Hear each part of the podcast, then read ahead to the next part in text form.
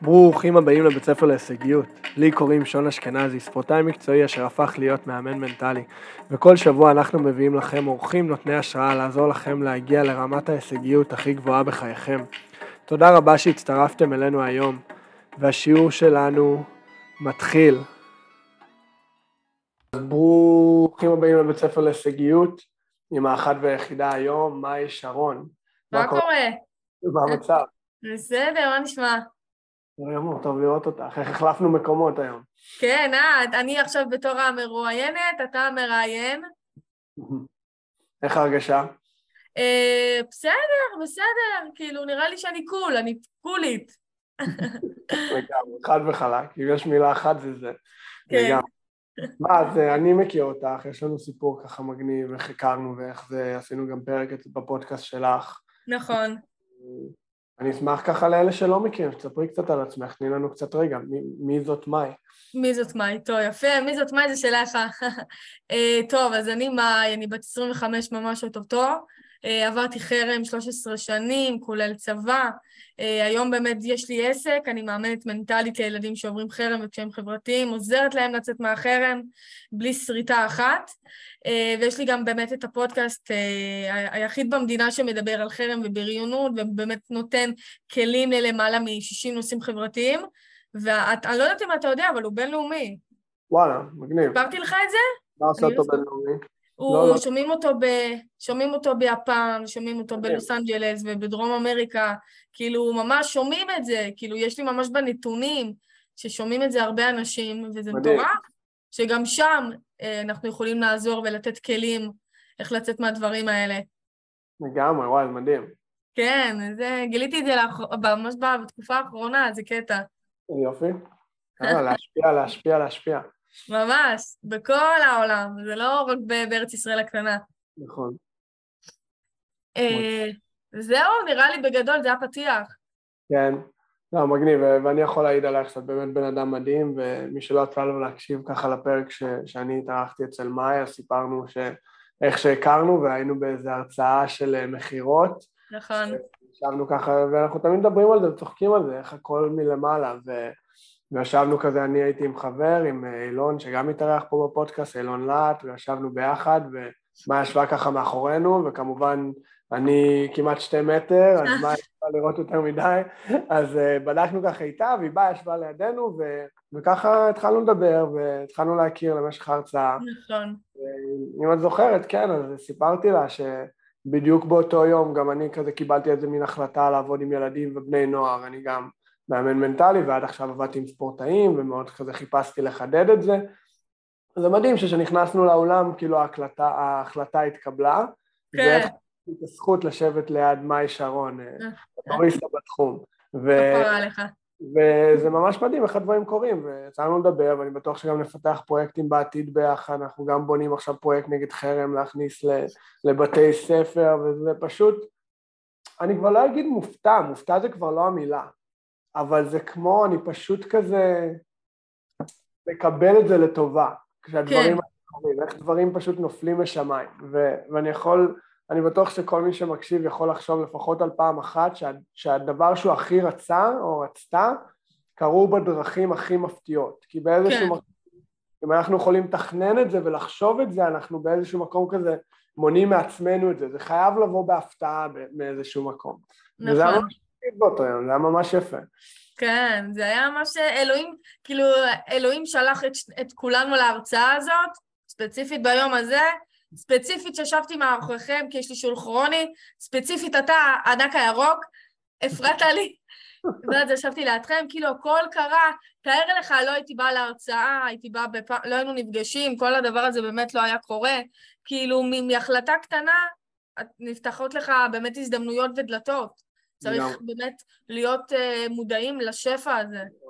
אז זה, זה מה שאני בא להגיד, זה לגמרי ככה, כאילו הנכונות הזאת לראות את זה ולעשות עם זה משהו, כי אני חושב שאם אנשים לא מוכנים להסתכל על הדברים ככה, אולי מתנגדים לזה, דברים קורים עדיין, אבל הם פשוט עוברים לידם.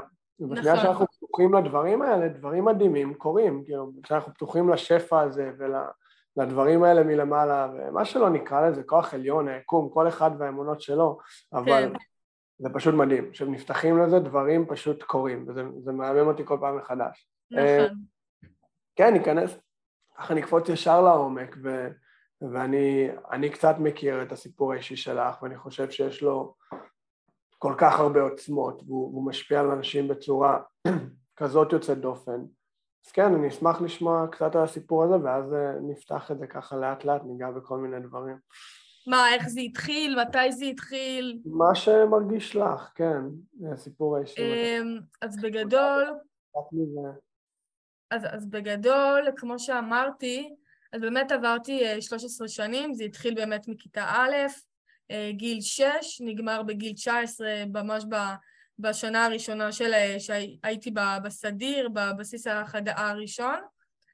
ובאמת מאז ומתמיד הייתי, הרגשתי, אפילו מהגן, כאילו לי יש אחות תאומה, תמיד היינו ביחד בגן, ואז כשעלינו באמת לכיתה א' והתפצלנו לשתי כיתות, הרגשתי שאני כאילו, אני, אני כאילו מפחדת פחד מוות, כאילו פתאום אין לי את אחותי, אין לי את הבן אדם הזה איתי. עכשיו, אתה יודע, לי, שת, לי הייתה את הפריבילגיה, תאר לך אם הייתי בכלל לבד בגן בלי, בלי, בלי עוד אחות תאומה. זה yeah. כן. בכלל הייתי uh, מתחרפנת, הייתי כאילו בכלל בצד לבד. Uh, ואני זוכרת שמה, היו לי קשיים, כאילו, גם בכיתה, גם בהפסקות, הייתי לבד. לא הצלחתי uh, ליצור uh, קשרים חברתיים. כן אולי בהתחלה היה לי אולי ביטחון נורא נורא קטן פיצקי, ששאלתי ילדים אם הם רוצים להיות חברים שלי, והם אמרו לי שלא.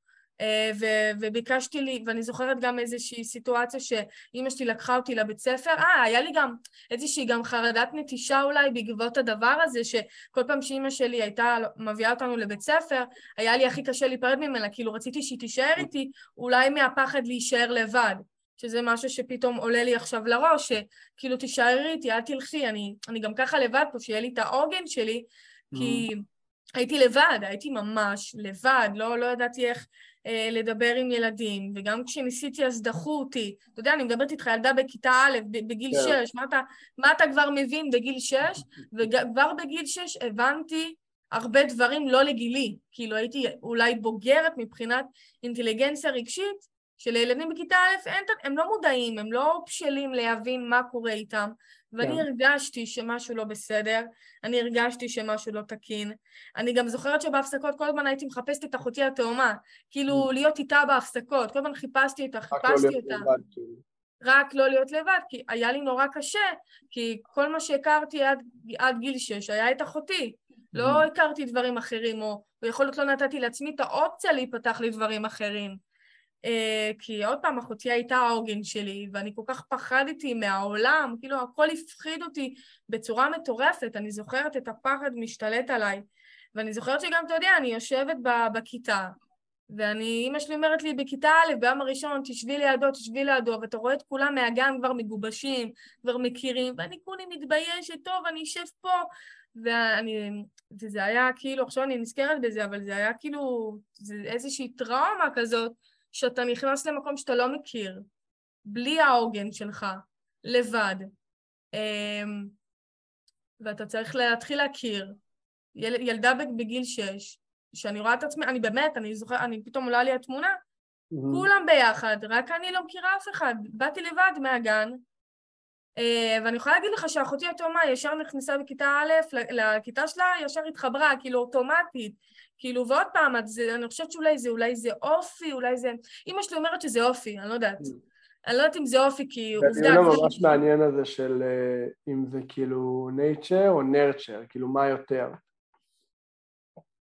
מה זאת אומרת? שזה אם זה ה-DNA שלנו שקובע איך שאנחנו, או האם זה הסביבה שלנו. כן. שבסוף היום כמו הכל זה, זה גם וגם. גם וגם, נכון, כי, כי עובדה ששיניתי את האופי שלי, ועובדה שהסביבה שלי כבר לא משפיעה עליי היום. אבל אז אני חושבת שגם אה, זה קטע, אני לא חושבת, אני חושבת שלאחותי, אני זוכרת, מאז ומתמיד היה לה ביטחון. מאז שהיינו קטנות, תמיד היא הייתה כזאת אה, פלפלית, ואני הייתי תמיד בצד, מאחוריה גם. אפשר לראות בתמונות באלבום שאני תמיד אחורה, אני קצת, קצת מעבר לכתף שלה, אחורנית, ותמיד היא כאילו, עוד מההתחלה זה היה ככה, אתה מבין? זה, זה מעניין באמת איך, איך, איך ולמה זה מההתחלה היה ככה, עוד שהייתי ממש קטנה ובכלל לא הייתי מודעת לכל מה שקורה. עוד לפני שהכל התחיל, אתה מבין? זה, זה מעניין, זה משהו ש... זה קטע, אני מתארחת בהרבה פודקאסטים ולייבים, וזה משהו שלא אמרתי עד עכשיו, פתאום זה עלה לי לראש, וזו פעם ראשונה שאני אומרת את זה. אה, אז באמת, אני זוכרת סיטואציות שאני אומרת לאמא שלי, אמא, הם לא... יושבים ילדים במעגל, אמרתי את זה באיזשהו רעיון לדעתי, ואני אומרת לאמא, הם לא רוצים לצרף אותי למעגל, תגידי להם, והיא אומרת להם, והם עדיין לא מצרפים אותי. Mm-hmm. ואני זוכרת שזו הייתה תחושה שכאילו אם אימא שלי לא מצליחה לשכנע ילדים לצרף אותי למעגל, אז יש פה בעיה, אתה מבין? אה, ו- ולאט לאט בכיתה א'... שהבעיה היא איתי, אני מדמיין, שכאילו אני... כן, שאני כאילו... שבגללו כאילו הילדים האלה לא, לא רוצים כאילו... כן, בדיוק. ואתה יודע, יש גם את ה... תתחלקו בטיולים, או תתחלקו לטקס, תתחלקו בזוגות. ורק אני לבד, והפחד והחרדה, שאתה רואה את כולם בזוגות ואני לבד, והמורה אומרת לי, למה את לבד? אומרת לה, ואני כולי ביישנית, קטנטונת, כאילו, עוד רגע בוכה לה מול, ה, מול העיניים. אין לי זוג, אני לבד, כאילו. אה, ואז היא מכריחה מישהו להיות איתי. אתה יודע, זה לא ההרגשה הכי, אה, וזה מלו... ההרגשה הכי טובה בעולם, וזה מלווה אותי שנים. אז מצד אחד, אתה יודע, אני גם התחלתי לפתח כבר מגיל קטן איזשהו סיפור. אה, לפעמים הסיפורים שלנו מופרכים מהמציאות. אז באמת 50% הייתה הסביבה שמההתחלה נתנה לי ברקס. ומצד שני זה גם אני, ש... שכבר הייתי ילדה קטנה, לא, לא היה לי את האופציה עדיין להסתכל על זה בתור משהו טוב ואיך אפשר לצמוח מזה. ואיך אפשר, אתה יודע, כל התובנות האלה שכן התחלתי לקבל אותן בצבא, רק בצבא, אחרי יסודי חטיבת תיכון, רק בצבא שעברתי לבסיס אחר, באמת אמרתי לעצמי, זהו, נגמר, אני לא מוכנה יותר להיות המאי החלשה הזאת, גם לא בסיפור שלי, גם לא באיפה שאני מגדירה את עצמי בנישה הזאת, וגם לא להיות קורבן של הסביבה. אני רוצה להיות מי שאני באמת. כאילו לפתור, אני, אני חושבת ש... מה זה חושבת? אני יודעת, 13 שנה כמעט ולא פתחתי את הפה. כאילו. אנשים חשבו שאני אילמת, חירשת, כאילו באמת, ברמה קיצונית, גם כשפתחתי את הפה, סתמו לי את הפה, צחקו עליי, התבריינו עליי, התעללו בי, אז גם כשפתחתי את הפה, למדתי שכאילו אסור לי לפתוח את הפה. Mm. ואז בגיל 19 אמרתי, זהו, די, פוסומו על העולם, סליחה על המילה, נמאס לי מכולם, אני אהיה מי שאני, והתחלתי באמת לעשות תהליך, אה, והתחלתי לאהוב את עצמי כמו שאני, והתחלתי, אתה יודע, שנים היו אומרים לי שאני מיוחדת ושונה ומוזרה, ואמרתי, לא אכפת לי מה אתם אומרים, אכפת לי מי אני ומה אני, ואתם יכולים לקפוץ לי. ופתאום כאילו ש- שיניתי את כל הפאזה הזאת, שמע, יכולתי בגיל 19 לעבור לבסיס החדש, ועדיין להיות בדיכאון, ועדיין לעבור בריונות מצד החיילים והמפקדים, ועדיין להיות קורבן, ועדיין להיות אומללה, ובחרתי בגיל 19 לעשות שינוי. יכולתי עד עכשיו, יכולתי להמשיך להיות בדיכאון עד עכשיו, עד גיל 25, ויכולתי עד עכשיו להיות אובדנית. יכולתי. אנשים אומרים לי, אה, טוב, בגיל 19 יותר קל להבין את התובנות האלה, אבל אנשים לא מבינים שאני הייתי בתוך האובדנות, בתוך הדיכאון, ניסיתי להתאבד מיליון פעם, אנשים לא מבינים את זה, אנשים אומרים, אה טוב, בגיל 19 יותר קל להבין את התובנות האלה. זה לא קל לאף אחד, לא משנה באיזה גיל אתה. יש אנשים שמדברים איתי שהם בני 30, 40 ו-50 והם עדיין קורבנים ועדיין אומללים ועדיין דיכאונים והם לא מצליחים לצאת מזה. אז זה לא משנה באיזה גיל אתה, אתה מבין? זה משנה אם אתה לוקח החלטה ומחליט שזהו, אתה מפסיק להיות קורבן. זה מדהים. כן. מה, ספרי לנו קצת על זה, על התהליך הזה. מה גרם לך להגיד, יאללה, כאילו זהו, נגמר, אני לא ממשיכה ככה יותר? המצ... אני, הגעתי, אני באמת הגעתי בגיל 19 למצב נפשי כאילו, זהו, אני כבר הרגשתי שזהו, אני כבר לא יכולה. די, אני כאילו, באמת, את, באמת, כאילו, אחרי כל הניסיונות התאבדות והדיכאון, אמרתי, די, אני לא מסוגלת יותר. משהו, משהו זעק ואמר לי, מאי, פה זה נגמר. את סוף סוף עוברת לבסיס אחר, יש לך הזדמנות, גם אני בחרתי את הבסיס, אמרתי זהו, עכשיו, עכשיו ברגע הזה, אני מחליטה החלטה, ואני לא חוזרת אחורה אפילו לא פעם אחת, והחלטתי שאותה מאי ש... שהייתי, שחייתי בתוכה 13 שנים, תשמע, גם הנשמה שלי כבר די, היא כבר, כבר הייתה מפורקת, הייתה שבורה, הלב שלי כבר לא יכל יותר, אה, ו... ובאמת החלטתי שכאילו, זהו, אני סיימתי להיות המאי הזאת, סיימתי להיות הילדה החלשה הזאת שאף אחד לא רוצה להיות בחברתה, סיימתי להיות הילדה הזאת ששונאת את עצמה, סיימתי להיות הילדה הזאת שמאשימה את עצמה Mm. כאילו הבנתי שאני עושה לעצמי כל כך הרבה רע ואני יכולה לשנות את זה אם רק אני אבחר לעשות אחרת. אה, ובאמת, אתה יודע, התחלתי להסתכל במראה ואמרתי, טוב, אתה יודע, התחלתי להגיד לעצמי כל מיני דברים יפים. זה לא שמישהו אמר לי להגיד את זה, פשוט עמדתי מול המראה ואמרתי, אני אוהבת את ה... לא יודעת, את הפנים שלי, ואני אוהבת את הידיים שלי, ואני, ואני אוהבת את ה... את. התחלתי ממש להגיד לעצמי, מה טוב בי? עזוב רגע מה רע, מה טוב בי? התחלתי להגיד, אני אה, ילדה טובה, ואני אה, מצחיקה. אני גם בזמן הזה, במקביל לבית ספר, למדתי תיאטרון mm. המון שנים. ואז אמנם בבית ספר עברתי חרם ובריונות ודחייה והמצב הנפשי שלי היה לא טוב, אבל במקביל למדתי משחק ותיאטרון. אה, ואחד הדברים שאמרתי להורים שלי, אם לא תיאטרון, אתם יכולים לגבור אותי באדמה. כאילו, אני רוצ, רציתי כל כך, אני לא יודעת למה רציתי להיות כל כך בתיאטרון, אני חושבת שמשהו משך אותי לשם, לא רק החברים שהיו לי שם וכל הפן החברתי, אלא באמת כאילו רציתי לדבר, רציתי כאילו להיות מי שאני לא בבית ספר, רציתי להיות מאי אחרת שם. וזה פתח לי שם את ה, באמת את האופציה לשחק ולהיות uh, מאי אחרת ולשחק דמויות, שזה משהו שלא לא יכולתי לעשות אותו בבית ספר. זה כאילו, זה מצחיק לחשוב שבבית ספר הייתי קורבן, שיחקתי דמות מסוימת, אבל בתיאטרון, בבית ספר למשחק, הייתי בן אדם, כן הייתי ביישנית, אבל כאילו ש... עליתי ושיחקתי דמויות, משהו שם נפתח. Mm, משהו שם כאילו התעורר בי. זה למקום מאוד עמוק שלך, שמה קרוב לליבך, מה מניע אותך, ואני חושב נכון. שעד היום את מאוד עושה את זה עם הסרטונים שלך, ואלה שירצו לעקוב, אני ממליץ להם בחום, כי את באמת עושה עבודה מדהימה שמשפיעה על מלא מלא אנשים, וזה כאילו החיבור הזה למה באמת מניע אותנו, מה אנחנו באמת אוהבים, אני קורא לזה מה אנחנו יכולים לעשות כאילו בלי להסתכל על השעון, כאילו שהזמן עובר מהבוקר עד הלילה ואני לא אשים לב בכלל וכאילו וואו השמש ירדה בחוץ. כן. אני פשוט עושה את זה כי אני אוהב את זה, אני לא עושה את זה בלי שום סיבה חיצונית ולמצוא את הדבר הזה כמו שאת עשית ואני מרגיש שגם אני באיזשהו מקום עשיתי שגם אנחנו אוהבים את זה וזה גם משפיע על אנשים ובכלל כאילו וואו זה, זה האולטימטיבי. נכון. אה, אז זהו, זה, זה ככה לתיאטרון. ו, ובצבא לא היה לי את התיאטרון, לא הצלחתי לשלב, אה, באמת, כי הייתי גם בבסיס אה, סגור. והחלטתי באמת, אתה יודע, להיות המייש, מי אני באמת רוצה להיות. אמרתי, זה לא, אני, אני מאז ומתמיד ידעתי, אני חושבת שהתובנה הזאת רק בתיכון, אולי בחטיבה, אמרתי לעצמי, כאילו, זה לא חיים שמגיעים לי, מגיעים לי חיים אחרים. אני יודעת, אני יודעת שזה לא החיים, כאילו, לא יכול להיות שאלוהים הביא אותי והוא גם לא לקח אותי, אתה מבין? 13 שנה הוא לא לקח אותי פעם אחת. וניסיתי לעשות, אה, באמת, ניסיתי להתאבד בכל דרך אפשרית, הוא לא לקח אותי, ואמרתי, לא יכול להיות, מה, אני, אני באתי לכאן בשביל לסבול? לא יכול להיות שזאת המטרה של החיים שלי. יכול להיות אולי זו מטרה של ילדים אחרים, אבל לא שלי, זה לא יכול להיות. ובאמת התובנה הזאת, אה, אמר, כאילו, הבנתי שמגיע לי משהו אחר, ידעתי שמגיע לי משהו אחר.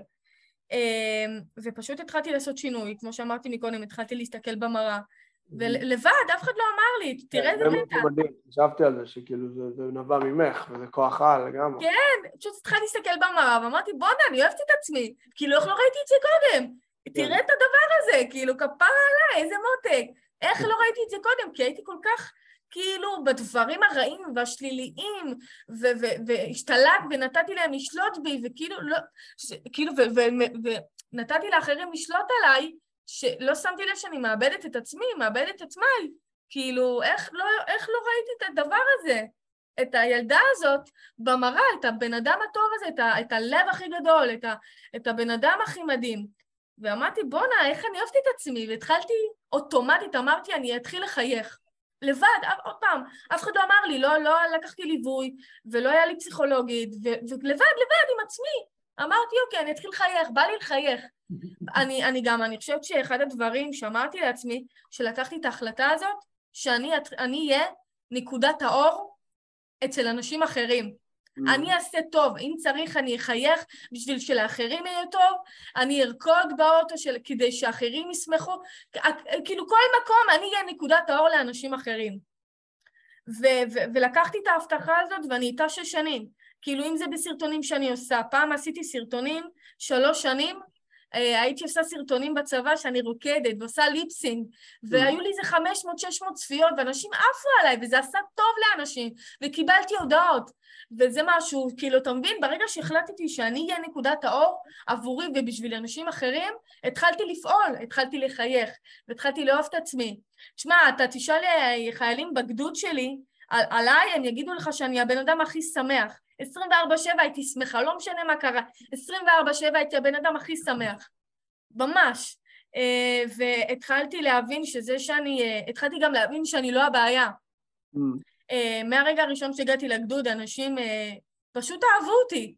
ובהתחלה היה לי נורא קשה להכיל את האהבה הזאת, אתה יודע, 13 שנה, לא ידעו איך קוראים לי, לא היה לי חברים, אף אחד לא אהב אותי, גם אני לא את עצמי. פתאום אנשים אוהבים אותי, ואמרתי, רגע, אם הם אוהבים אותי, ואם הם חברים שלי, אז הבעיה היא לא בי.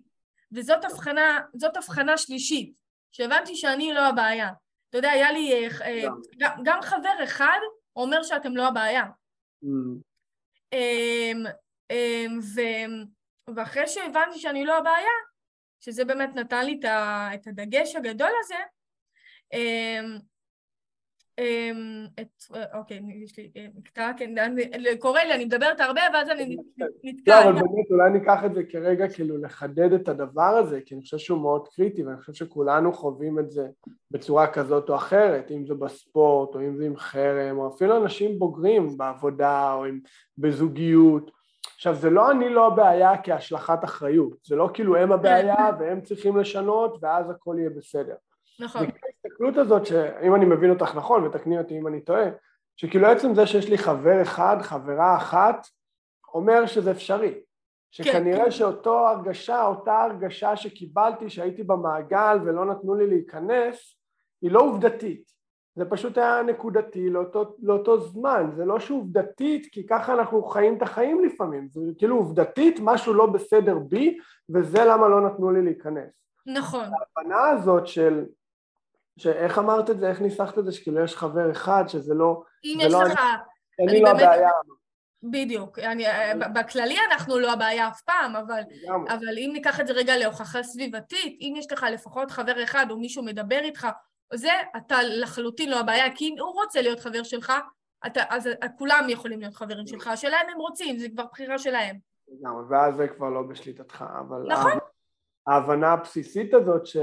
כאילו זה, זה מדהים, זה, זה כאילו זה מדהים בפשטות של זה, שבן אדם אחד רוצה להיות איתי, זה מנפץ את, את כל המיתוס הזה שכאילו משהו בי לא בסדר. נכון. ואפשר לקחת את זה למלא אנלוגיות, זה, זה ממש ממש יפה, כאילו עם הגוף שלי, עם האישיות שלי, עם, עם זוגיות, עם ספורט, עם... זה, זה ממש מרשה לנו לשים לב לדברים האלה, לאמונות האלה שאנחנו חיים אותם כאילו הם עובדות. נכון. אני לא טוב, אני לא שחקן טוב, אף בחורה לא תרצה אותי, אה, הבוס שלי אף פעם לא יעלה לי את השכר, אני לא עובד טוב, מה שזה לא יהיה. ובאמת, זו אנלוגיה כזאת מדהימה, למצוא את הדבר האחד הזה שמנפץ את זה. כי נכון. בשנייה שזה קורה פעם אחת, העובדה הזאת לא יכולה להתקיים. נכון. אבל אז הבחירה שלנו להתחיל לתחזק את הדבר החדש, שזה נשמע שזה בדיוק מה שאת עשית. נכון. עכשיו, אתה יודע, אנחנו קובעים אם זה עובדה, אם זה עובדה, לא, זה דעתנו. עכשיו, הדעה הזאת הופכת לעובדה, שהופכת למילים, מחשבות, אמונה, זה הופך להיות המציאות שלנו, ואנחנו בלופ הזה. בדיוק. ואנחנו קורבן של עצמנו. כן, ואז אנחנו קורבן של עצמנו, ואז זה בלאגן. זה ממש בונה יפה לנושא כזה הבא שלנו, שכבר כאילו דיברת עליו פה על הדרך, של העניין הזה של לקיחת אחריות מול, מול קורבנות, שזה נכון. באמת בחירה, ואמרת את זה מאוד יפה.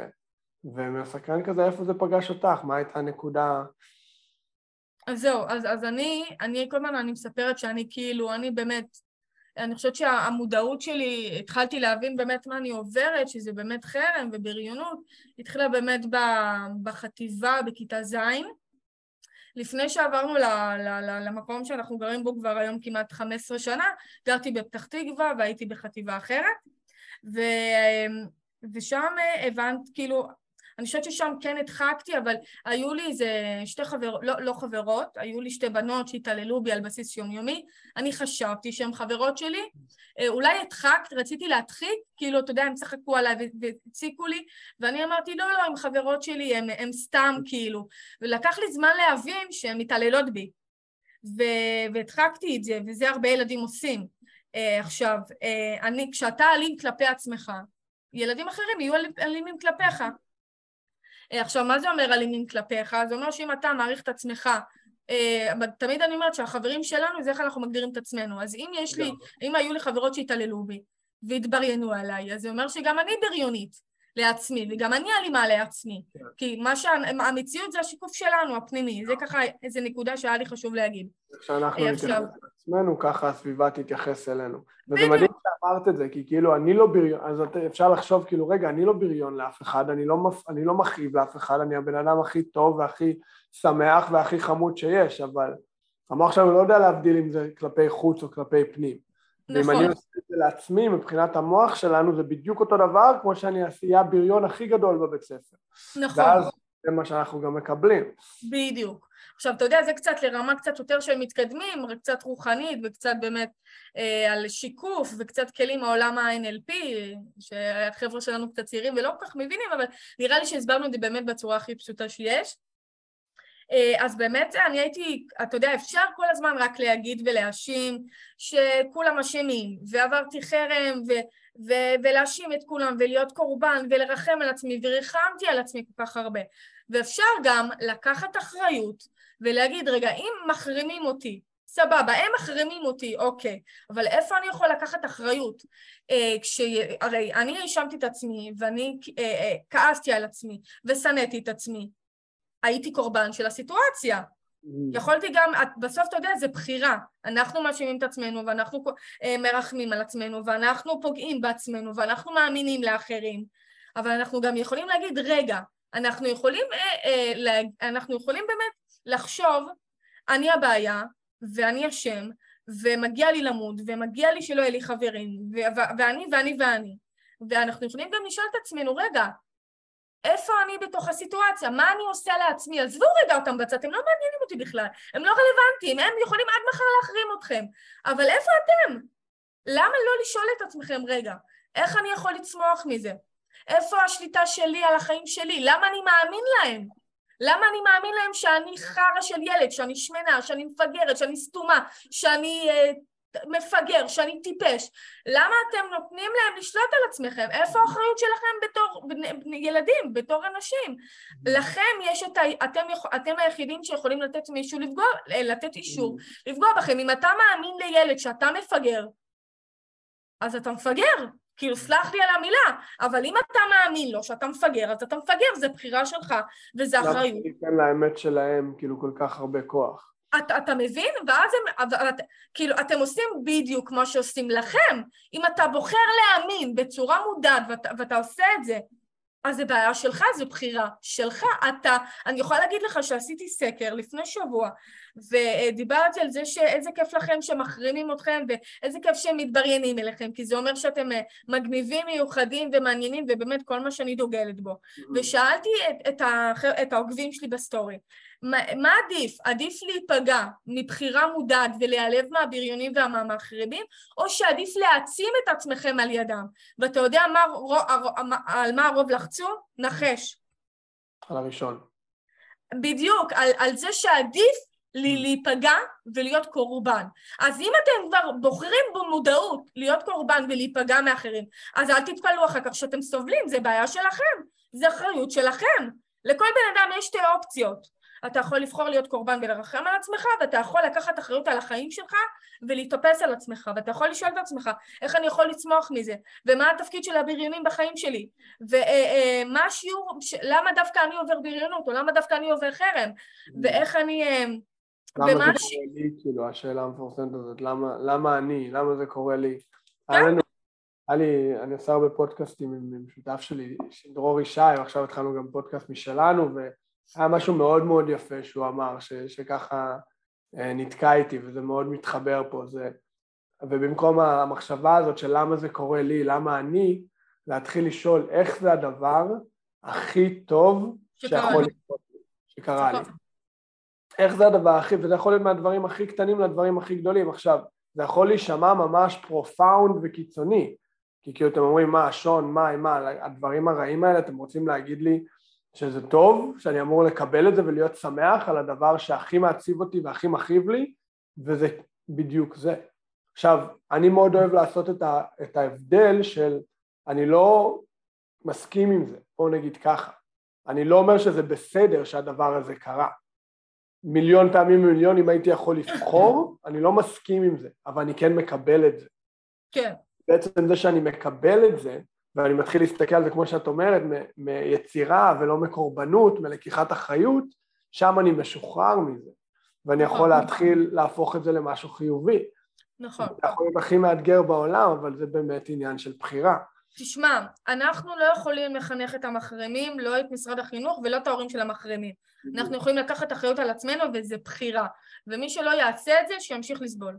באמת, אמיתי, ככה, ישר, אמיתי, אנחנו לא, באמת. כאילו, אתה יודע-. אה, הכי קל זה, להיות קורבן, וזה סבבה, אם אתם רוצים להיות קורבן, תהיו קורבן. אל תתפלאו אחר. ההשלכות, כאילו, אל תהיו מופתעים עם ההשלכות של זה. בדיוק, בדיוק. ואתה יודע, זה כל פעם שאני עושה סקרים ואני רואה כאילו כמה אנשים בבחירה מודעת לוחצים על ה... במקום, אתה יודע, אני דוגלת הרי בגישה של להעצים את עצמנו על ידי הדברים הרעים, ואתה רואה כמה עוד פעם אנשים כאילו אה, לוחצים על להיות קורבן ועדיף לנו להיפגע, כאילו, איזה הזיה, איזה כאילו גישה מעוותת לחיות, לחיות בה, אתה מבין? בסדר, זה בחירה. וזה כל אחד, ואתה יודע, זה בחירה וזה אחריות. אתה בוחר להיות קורבן, אחריות שלך. אנחנו רוצים לחבר אנשים למקום הזה של לעשות את הבחירה, וזה בדיוק גם השם של הפרק היום, אנחנו ניגע בזה עוד יותר עוד רגע, של שהדברים הכביכול שליליים על הנייר האלה שקורים לנו, הם בעצם הדברים הכי טובים שיכולים לקרות לנו, כי מה שקורה זה שהם יוצרים את מי שאנחנו. נכון, איפה שכל את, אני, כל מי שצופה בנו, מאזין לנו היום, עומד ברגע הזה בחיים שלו או שלה, זה האוסף חוויות שהם חוו עד היום, כל הדברים השליליים, כל הדברים החיוביים. עכשיו, מה שמאוד יפה בזה, שאנחנו משחררים את כל הסיבתיות והמשמעות, זה, זה מי שאנחנו, לטוב נכון. ולרע. אנחנו לא יכולים, אבא שלי תמיד היה אומר, עד שלא ממציאים מכונת זמן, אתה חי עם הרגע הזה. כאילו אין לך שום דבר לעשות בעניין. נכון. אמ, וזה מדהים, וגם אני יכול להוסיף לזה כמה פעמים קרה לנו שמשהו הכי שלילי באותו רגע, אם זה פרידה או כישלון, או העיפו אותנו מהקבוצה, או פיטרו אותנו מהעבודה, או מה שזה לא יהיה, שבאותו רגע זה שבר אותנו ואמרנו, אני לא מאמין שזה קורה, למה לי, זה הדבר הכי גרוע שיכול לקרות לי. נכון. שבוע, חודש, שנה אחרי זה, כשאנחנו מסתכלים אחורה, זה הדבר הכי מדהים שיכולנו לקבל, זה באמת מתנה, כי זה הוציא מאיתנו דברים שלא ידענו שקיימים בנו בכלל. אני, אני גם תמיד אומרת, כל אחד והמסע שלו, יש כאלה שעוברים חרם, יש כאלה שעוברים תאונת דרכים, יש כאלה שהורים שלהם התגרשו, יש כאלה, כל אחד והמסע שלו והשיעורים שהוא צריך ללמוד. אמ, כאילו באמת, זה, זה כל אחד והדרך שלו. ואם אתה עובר משהו, יש סיבה שאתה עובר. כאילו אם מישהי עכשיו עבור פרידה מהבן זוג, או מישהי עכשיו עוברת בריונות, או מישהי, לא יודעת, whatever, כאילו יש סיבה שאתה עובר את מה שאתה עובר. זה לא סתם אתה עובר את זה. וגם כל אחד עובר את הדברים שהוא צריך לעבור, כי אתה יודע, יש באמת איזה משפט שאומר, אלוהים נותן לכל אחד את, ה, את הדברים שהוא הוא יודע, אתה יודע, אני עברתי חרם, אני הייתי צריכה לעבור חרם וגם עברתי את זה והמשכתי הלאה. יש מישהו שעבר גירושים, כי זה ה- כל אחד, אתה מבין? אני לא, כנראה לא קיבלתי אה, לחוות גירושים, כי אולי, לא יודעת, לא הייתי, אתה יודע, כל אחד מקבל את הדברים שהוא צריך, שהוא, שאלוהים יודע שהוא צריך להתמודד איתם, באמת, לגמרי, שהם מדויקים לא לה, כי הם מדויקים, בדיוק. כל אחד בדברים שלו. זה ככה, כל דבר פתאום מצטייר כמתנה, במקום ככישלון או כאתגר או כ... עכשיו אני מאוד, כאילו ההסתכלות חיים שאני דוגל בה מאז שהתחלנו את כל. שהתחלתי את כל העבודה הזאת, זה יש הצלחות ויש למידה. וכל דבר בחיים זה ווין ווין, זה יכול לכאוב, נכון, מותר להיות עצוב וכועס ומתוסכל, אבל ההבנה באמת עמוקה הזאת שאו שאני מצליח ואני עולה שלב, או שזה משהו שהוא מדויק לי, כי יש פה איזה שיעור שאני אמור ללמוד, ולא רק זה, עד שאני לא אלמד את השיעור הזה, הוא לא אני- יעבור, אני אקבל את השיעור הזה עוד פעם ועוד פעם ועוד פעם בצורה יותר גדולה ויותר אתה גדולה. תקבל כאפות, עד שתתעורר, עד שתבין, עד שאני כאילו. אבחר להתעורר ולעשות את השינוי. ואם אנחנו באמת באים מהנקודת מבט הזאת, זה חיובי וזה חיובי, כי זה או שאני נכון. גדל או שאני לומד, אבל הלומד זה בחירה. זה להפסיק להיות קורבן ולהתחיל להסתכל על זה כמשהו שמקדם אותי. גם אני אומרת, תמיד אפשר לבחור ולהגיד כמה החיים קשים, ולהסתכל רק על הדברים הרעים, ואפשר גם לקחת מהדברים, את, ה, את הדברים החיוביים בדברים הרעים, אתה מבין? להסתכל בכל דבר רע, לקחת את החיובי. לגמרי. כי היא, היא, היא, אם כל החיים להסתכל רק בשחור, אתם לא, אתם לא תצאו מזה ואתם תהיו אומללים, אתם לא תוכלו לעשות תהליך. אי אפשר לחיות ככה. יש משפט מאוד מאוד יפה שאני מאוד אוהב, שהקבלה של סיטואציה שלילית זה בעצם הרגשה חיובית. כאילו, אבל זה בחירה. אם אני אתנגד לאותה סיטואציה כל הזמן, אני כל הזמן אשאר עם הרגשה שלילית. ברגע שאני אקבל אותה עוד פעם, לקבל זה לא להסכים. זה לא להגיד שאני כאילו, אני מאחל לעצמי את הדברים האלה, כאילו, את האתגר כן, אבל יש גם הרבה דברים שאנחנו לא חייבים להסכים איתם, התנהגויות של אחרים, שאנחנו לא מסכימים איתם וזה בסדר, אבל בשנייה שזה קרה, לקבל את זה, להמשיך הלאה. בדיוק, כי אז זה לא שולט ביותר. נכון. זה מדהים, ממש. ומפה אנחנו בונים יפה ואיך הכל כזה נכנס לנושא הבא.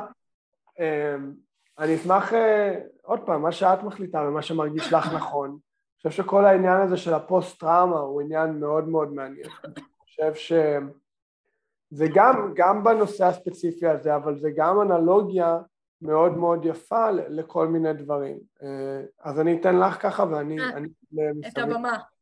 כן, כן. ואני, ואני אבנה מסביב, כי בנינו ככה כיוון, אבל אני נותן לך את החופש, אה, כן, להרגיש חופשייה. יאללה, סגור. אה, אז בעצם אחד הדברים שהתמודדתי איתם ב-13 שנה, אה, בהרפתקה שעברתי עם עצמי, עשינו הגבלה להרפתקה עכשיו, לגמרי. הרפתקה מטורפת.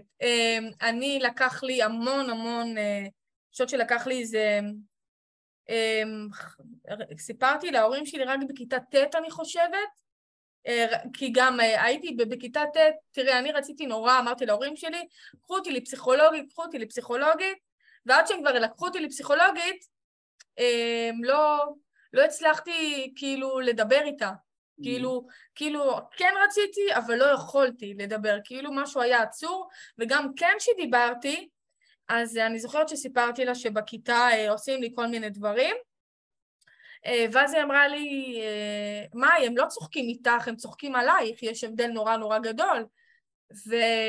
ופתאום זה, אתה יודע, עוד פעם, הדחקתי, כאילו חשבתי שהם רוצים להיות חברים שלי, אבל ידעתי שבתוך תוכי זה, זה לא תקין, ידעתי את זה. הייתי מודעת לזה, אבל עוד פעם, זאת הייתה בחירה שלי להתעלם מכל מה שקורה ולהמשיך הלאה. אה, באמת בידיעה מאוד עמוקה שיש מצב שאולי הם באמת רוצים להיות חברים שלי, ואולי זה סתם בראש שלי.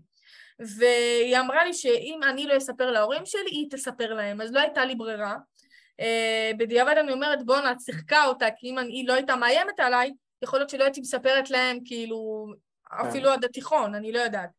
Uh, ובאמת סיפרתי להם עכשיו, עד כיתה ט', מגיל, מגיל 6 עד גיל 15, כמה שנים זה? תשע שנים? בין שמונה לתשע שנים, ש... כן, אה, בין שמונה לתשע שנים, משהו כזה, שבאמת כאילו סתמתי את הפה, שתקתי, לא דיברתי, באמת חייתי בבדידות, אני זוכרת, באמת בדידות ענקית, שאני לבד עם עצמי חווה את מה שאני חווה, אין לי את מי לשתף, אין לי את מי לספר, גם בתיכון לא כל כך סיפרתי להם, אני חושבת שבאמת רק בצבא, באמת סיפרתי להם על ההתעללות המאוד מאוד עמוקה שחוויתי מצד החיילים, מצד המפקדים, בדרגים הכי גבוהים, בדרגים הכי קטנים, היה לי שם באמת אה, חוויה נורא נורא קשה, שם באמת סיפרתי להם, ואני זוכרת שבאמת כל השנים האלה התמודדתי עם בדידות נורא נורא עמוקה. אה, כאילו גם, אני יכולה לספר לך את הסיפור הנפוץ שאני מספרת אותו בגיל 18 ביום הולדת שלי, שזה משהו שאני מספרת עליו כל הזמן, שבגיל 18 אה, אני ואחותי התאומה עשינו מסיבת יום הולדת, ואף אחד לא אמר לי מזל, כאילו, אה, בשעתיים הראשונות אף אחד לא בא, אבל באמת בשעה השלישית כולם התחילו לבוא, ונורא נורא התרגשתי, וקנינו בגדים חדשים, ובאמת הכל היה אמור להיות הרגע המושלם, ואני עומדת בצד ימין, אחותי עומדת בצד שמאל, ואף אחד לא... כולם נכנסים, באים, מחבקים אותה, אומרים לה מזל טוב, ואני אוויר, אף אחד לא מדבר איתי, אף אחד לא שם לב אליי, כאילו, אני ממש אוויר, כאילו שקופה לחלוטין, ולא סיפרתי להם, אני חושבת שרק ב... רק באמת לפני שנתיים היה לי את האומץ לבוא ולהתעמת עם אחותי ולספר להורים שלי כל מה שקרה. וכאילו, אתה יודע, זה, זה, זה ישב לי, זה שנים. מגיל 18 עד לפני שנתיים זה, זה איזה חמש, לא יודעת, שש שנים, אפילו אולי קצת יותר, שזה ישב לי ולא סיפרתי להם, כאילו היה לי מין איזה מועקה שלא mm-hmm. סיפרתי להם, ורק רציתי להוציא את זה ממני, אתה יודע, בשביל להמשיך הלאה. אה, וגם בגיל, שמונה, בגיל 19, אה, סליחה, בגיל 20, אני חושבת, פרסם, אני לא זוכרת אם זה 19 וחצי או 20, אבל פרסמתי פוסט על כל מה שעברתי בבסיס הקודם, וגם סוף סוף לספר את זה לאלפי אנשים בפייסבוק, גם יצא, יצא לי איזשהו עול. אה, אז הכל באמת לאט לאט בטפטופים, אבל חייתי באמת בבדידות ענקית, והייתי אובדנית והמצב הנפשי שלי הלך ונהיה יותר קשה עם הזמן, והתמודדתי באמת לבד עם הכל. אה, ואתה יודע, בגיל 20, 21 כבר הייתי ב mindset אחר. אה, כבר, אתה יודע, עברתי תהליך עם עצמי, אה, אני אהבתי את עצמי, הייתי כבר ב mindset אחר, תובנות אחרות, mm-hmm. והפוסט-טראומה התפרץ לי כאובדן זיכרון. והיית בת כמה? הייתי בת 20, שזה... שה... אני, אני לא ידעתי שזה פוסט-טראומה, אבל התחיל, התחיל להתפרץ לי אובדן זיכרון נורא גדול. Mm-hmm. עכשיו, לפני האובדן זיכרון, אני רגע אלך אחורה כי נזכרתי במשהו. Uh, כשאני בגיל 19 עברתי לבסיס הבא שלי, היו לי איזה ארבע, אני חושבת בין ארבע לחצי שנה, שהיה לי, uh, היה לי, אה, איך אומרים? היה לי סיוטים.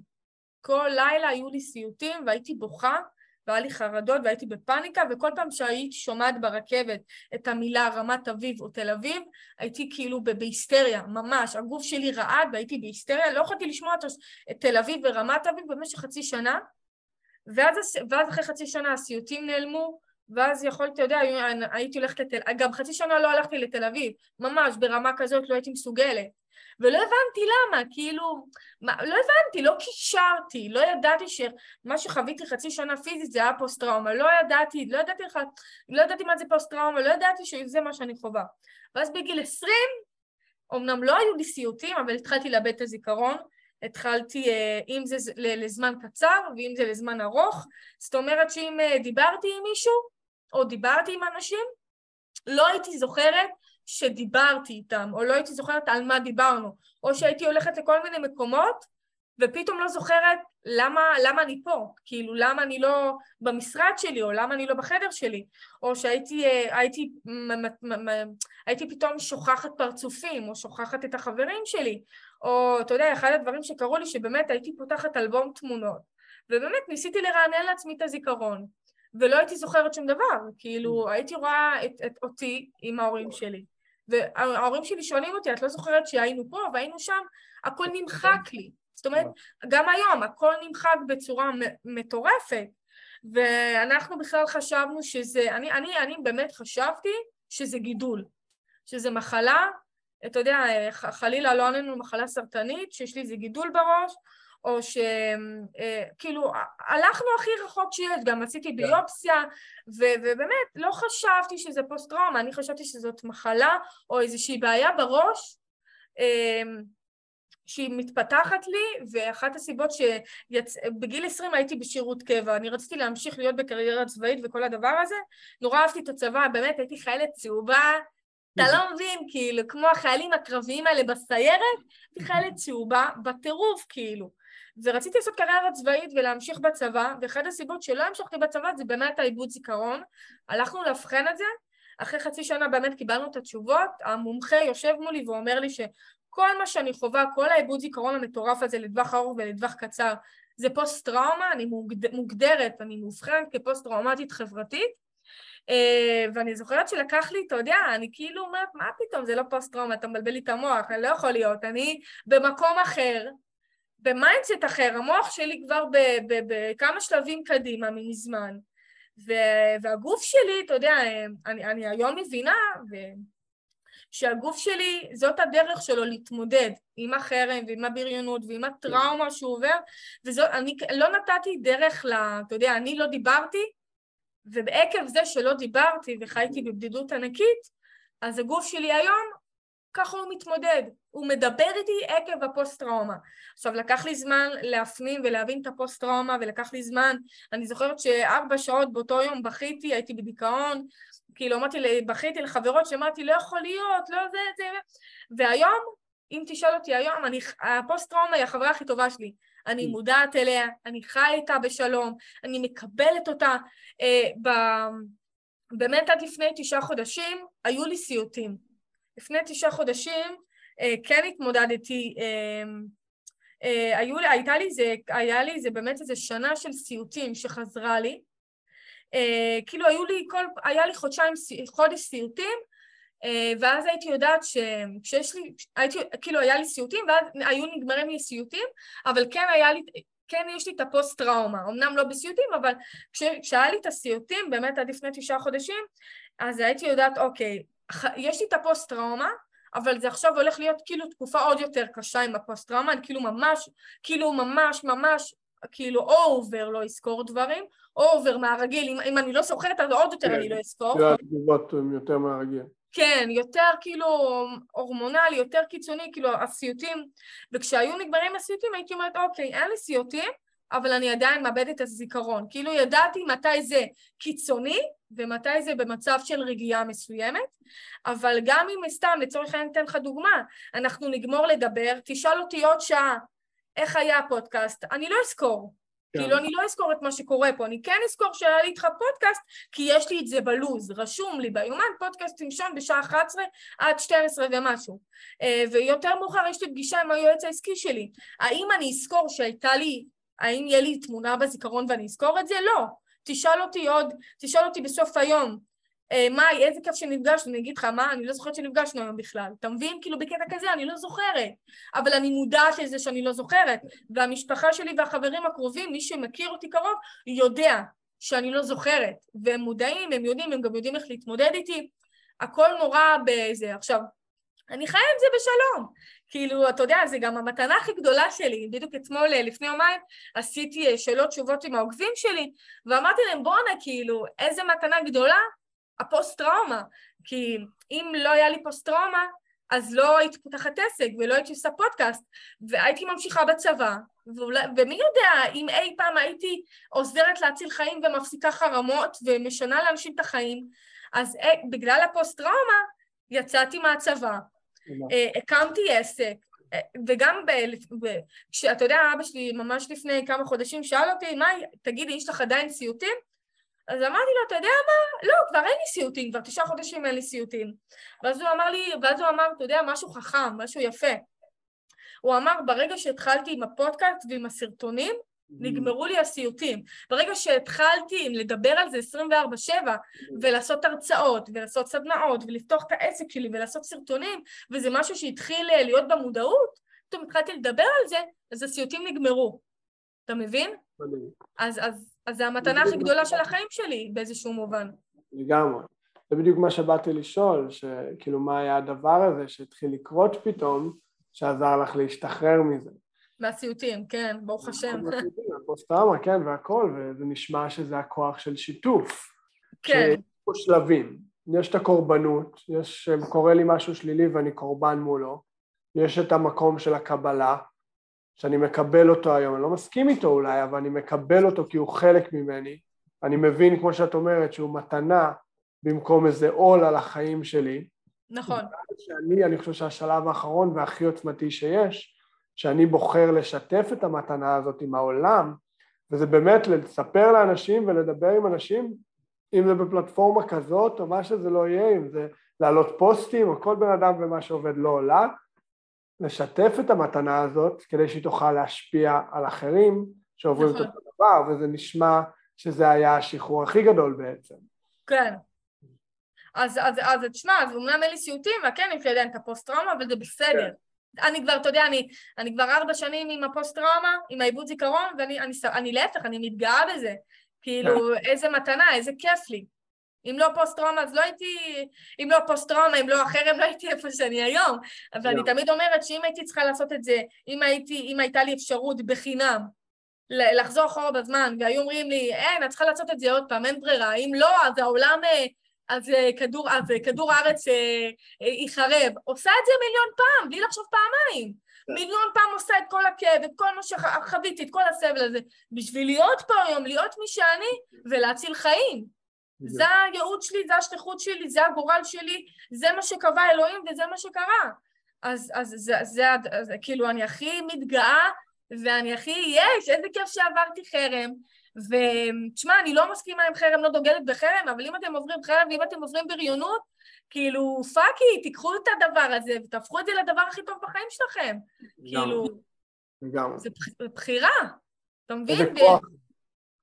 זה כוח, ואני, אנשים אומרים לי, לא, הילד שלי לא חזק כמוך, ולא, אני לא חזקה כמוך, ואני לא, עוד פעם, אני לא מיוחדת ואני לא שונה, ואני לא טובה מאף אחד. ועברתי, אתה יודע, עברתי דברים, דו, הרפתקה מטורפת, אני לא מכירה הרבה אנשים שעברו דבר כזה ונמצאים בגישה, בפרשנות, ב mindset שלי, איפה שאני היום. אבל לקחתי אחריות, הפסקתי להיות קורבן, שיניתי את הגישה, שיניתי את הפרשנות, הנה אני כאן היום. וזה לא שהפסקתי, כל הזמן אני בהתפתחות אישית, כל הזמן אני עולה עוד שלב ועוד שלב, ומתפתחת אישית ומתפתחת עסקית. כל הזמן, אני לא, טוב, זהו, אני נחה על איזה רד אופנה. לא, אתה כל הזמן, כל הזמן. גלגול תמידי. כל הזמן. כן. אין, אין פה קו סיום. ומה שאמרתי להורים, ואני ארשה לעצמי, ואני חושב שיהיה לנו כמה נקודות כאלה במשך הפרק, ככה לאיזה מין עוררות של, של הורים וקצת לנענע קצת הורים אה, מהזוויות שלנו, מהדברים שאנחנו חווינו עם מתאמנים ושדברים שאנחנו יודעים עובדתית בשטח שהם כן קיימים, למרות שיש כל מיני סטיגמות ומיתוסים שהם לא, ומה שאמרת מקודם זה, זה אחד מהכי גדולים לדעתי, שההתייחסות הזאת של לא, לילד שלי אין את הכוחות שלך יש, שלך יש, הוא לא, ו, וההסתכלות הזאת היא כל כך מגבילה כי לכולנו במהותנו בני אדם יש את הכוחות האלה נכון. אבל עד שלא נתחבר אליהם ונרשה להם מקום, לא נוכל לדעת את זה. נכון. אני חושב שהמון הורים מאיזה מין, אולי זה דברים שלהם, מהילדות שלהם, אולי זה איזה, איזה פחד מסוים, איזה לחץ מסוים, כמובן שכל הורה, אני באמת מאמין לזה עמוק בליבי, כל הורה רוצה את הכי טוב בשביל הילדים כן. שלהם, ולפעמים מה שקורה זה שהם עוטפים אותם ו- ומגבילים אותם באיזשהו מקום מלגלות מי הם באמת, את הילדים אני מדבר. נכון. ואת הכוחות שיש בהם, ולהגיד משפט כמו, על הילד שלי אין את הכוחות שלך יש, אני לא יודעת אם אצליח להתמודד. הוא אף פעם לא ידע, ואת או אתה אף פעם לא תדעו כהורים, עם מה הוא נכון. מתמודד ומה הוא לא, ועם כל הכבוד, אני יודע שזה נשמע מלחיץ, הוא יקום בבוקר. אני לא אומר לזרוק אותו למים, כאילו, שהוא לא יודע לשחות, אבל הדברים כן. שאנחנו מתמודדים, ככל שאתם תתייחסו לזה כהטראומה הכי גדולה שהוא יפגוש, ככה הוא יתייחס לזה גם, וזה יגביל אותו או אותה לכל החיים, עד שהוא, בדיוק כמו שאנחנו אומרים, ירשה לעצמו או לעצמה, אני קורא לזה לעמוד בתוך האש, לעמוד בתוך האתגר, ולהבין שהדבר הזה קטן עליי, שאני אצא מזה אולי, אולי עם שריטה, אולי עם זה, אבל אני אצא מזה, ואני אצא מזה יותר חזק מאיך שנכנסתי. נכון. אבל עד שאני לא ארשה לעצמי, ובגילאים צעירים הורים לא ירשו לי להתמודד עם הדברים האלה ורק יגנו עליי כל הזמן, אני אף פעם לא אצליח לגדול, אני אף פעם לא אצליח להתפתח, וזה מאתגר, אני יודע, אני לא אומר את זה בזלזול, אני לא כן, אומר כן. את זה, ב, איך אומרים בעברית, בקלילות, אבל זה גם הדבר... איך אומרים בעברית? זה קורה לי מלא, כי יש לי, יש לי כאילו משפטים באנגלית, ו... אה, לא הבנתי. ואני לא יודע איך אומרים אותם בעברית, אז אני פשוט ממציא איזה מילה הרבה פעמים. אז אני באמת לא אומר את זה בקלילות ובזלזול, אבל זה הדבר הכי טוב שיכול לקרות לילדים שלכם. נכון. אולי לא נראה ככה, כי זה מפחיד, אבל אני תמיד אוהב להגיד, הדבר שהכי מפחיד אותנו זה הדבר שהכי ירשה לנו לגדול. יש, הערך הכי גדול נמצא בצד השני של הפחד. נכון, נכון. תשמע, אני גם אומרת, תשמע, אני נתקלת בהרבה הורים, אם זה ברשת ואם זה מתאמנים שלי, שמשליכים את החרם על הילדים שלהם. והם כאילו, מקודם דיברת על זה, כאילו, תשמע, ילדים, לא משנה באיזה גיל אתה, אמנם הם תמימים וחסרי מודעות, אבל הם לא טיפשים. אם האימא מפחדת שהילד יעבור חרם, הילד יעבור חרם. כי לא. התדר שלה, זה יהיה התדר של הילד. אם את תפחדי, זה היה האמונות שלך, המציאות שלך. מה? מה שאנחנו מפחדים ממנו זה מה כן. שאנחנו עושים. אז בדיוק, אז אני אומרת לאותן אמהות, את מפחדת, זה מה שיקרה. כאילו, גם, אתה יודע, ההורים משליכים, גם הילד שלי יבוא חרם. כאילו, מאיפה את יודעת? כאילו, גם, אתה יודע, מקודם דיברנו על זה שהורים לא מאמינים שהילד שלהם יוכל... אה, אה, הרבה הורים אומרים לי בשיחות שאני עושה איתם, אה, לראות אם הם בכלל יש התאמה לליווי שלי. לא, הילד, אני לא מאמינה שהילד שלי יצליח, כאילו, לצאת מהחרם, אני כאילו, אם את לא תאמיני ואם את לא תרצי לעזור לילד שלך, אז הילד שלך בטוח שלא יאמין, ובטוח שלא ירצה לעזור לעצמו. כאילו, איך את יכולה גם לא להאמין בילד שלך, אז איך את רוצה לפתור את זה בדיוק?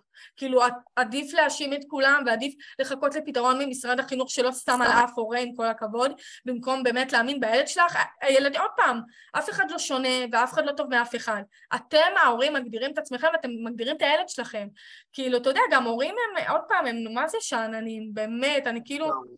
אני מדברת על זה כל כך, אתה יודע, אני ב, ב, ב, בסרטונים שלי ובמה שאני דוגלת, אני נורא כנה, אני לא מלקקת, אני לא אמיתית. מה שיש לי להגיד, אני אומרת, מי שמתאים לו מיישם ומצליח, מי שלא מתאים לו שימשיך לסבול, באמת. אני לא, לא באתי כל, כל ה... ללטף, ול, ול, ובאמת, וללטף הורים ולהגיד להם, כאילו די, ח- חרטא עם הבולשיט, די. כאילו, להפסיק לחרטט את עצמכם, כאילו, זאת האמת. כאילו, לעטוף את האמת כל הזמן בצמר גפן, לא יעזור לפתור את הבעיה. עד היום ניס, כולם ניסו לעטוף בצמר גפן. לא, לא ראיתי שחרמות או משהו נפתר. רק יותר ויותר ילדים מתאבדים, ההורים באמת רוצים לעזור, אין להם את הכלים, אתה נותן להם את הפתרון, הם מתחילים לתרץ תירוצים. כאילו, אין, אין שום עזרה לילד. בסוף, הילד צריך עזרה. אם אתם לא תעזרו לילד, אם, אם זה לקחת אותו לטיפול מקצועי, לגורם מקצועי, ואתם כל הזמן תנסו לשים פלסטרים על פצעים, הילד שלכם, אה, ב- בוא, יגיע למצב שהוא רוצה להיות אובדני, ובסוף יעשה מעשה, ויכול להיות גם יתאבד. הם יותר מדי שאננים, ההורים לא מבינים שהילד צריך עזרה, וכל עוד הם לא ייתנו לו את העזרה ב, ב, ב, ב, ב, בפעם, בפעם הראשונה, וזה ילך, ילך ויחמיר, השעון מתקתק, שון, השעון מתקתק כל הזמן. כל רגע שהם לא עוזרים לילד שלהם, אה, המצב הנפשי שלו הולך ומחמיר, והורים לא מבינים את זה. הורים לא מבינים את זה, באמת. הורים מעדיפים ל- לשל, ל- לקנות בגדים בזארה כל היום, או לקנות, אה, אתה יודע, במקום באמת לטפל בילד שלהם. אתה יודע, כל כך הרבה משפחות נכנסות למינוסים על דברים מטופשים, תסלח לי, אבל לשלם, באמת, ל- ל- ל- הם יודעים שהילד Yeah. שלהם... הם יודעים שהילד שלהם צריך עזרה, הם יודעים שהם צריכים טיפול אה, גורם מקצועי, לא משנה מי זה. לקחת אותו, לשלם כמה שצריך, יקר, זול, זה לא משנה. אבל ההורים, לא, בסדר, אני אסתדר, אה, זה בתשלום, לא משנה. הילד שלי, לא, הילד שלכם לא יסתדר, הוא צריך כלים, הוא צריך עזרה. יש כל כך הרבה מאמנים, כל כך הרבה מטפלים, תיקחו אותו למישהו, תעזרו לו לפתור את הבעיה. אתה יודע מתי ההורים נזכרים? וזה הכי עצוב לי. שהילד אובדני, או שהוא כבר מנסה להתאבד, והוא כבר לא פה יותר, ואז הם אומרים, איי, איך לא עשינו כל מה שיכולנו. לגמרי. ואנחנו מרשים לעצמנו להגיד את זה, כי אנחנו בצד השני של הדברים, ואנחנו מרשים לעצמנו לשים את המראה הזאת לפנים של הורים, כי זה בסוף היום, זה החלטה, ולהימנע מהבעיה וללכת מסביב לבעיה ולהתעלם ממנה ולהגיד הכל יהיה בסדר, כל ההסתכלות הישראלית הזאת של הכל טוב והכל יהיה בסדר וזה יעבור עם הזמן. תחשבו כאילו, אה, ועל מה אנחנו שמים את הכסף. כאילו אם הכסף הולך לדברים אחרים וכל הדברים האלה, ואיך נקרא לזה, כל הבריחות האלה למשל, שלכולנו יש, האם זה באמת פותר את הפתרון? ואני חושב שזה חוזר לסטורי הזה שהעלית מקודם, ואיך כל האנשים הגיבו שהם מעדיפים לעבור את הכאב בקורבנות ובנוחות, אני אוהב לקרוא לזה, מאשר באמת לטפל בבעיה. נכון. ואני אני מרשה לעצמי היום להגיד להורים של איזה דוגמה אתם נותנים לילדים שלכם.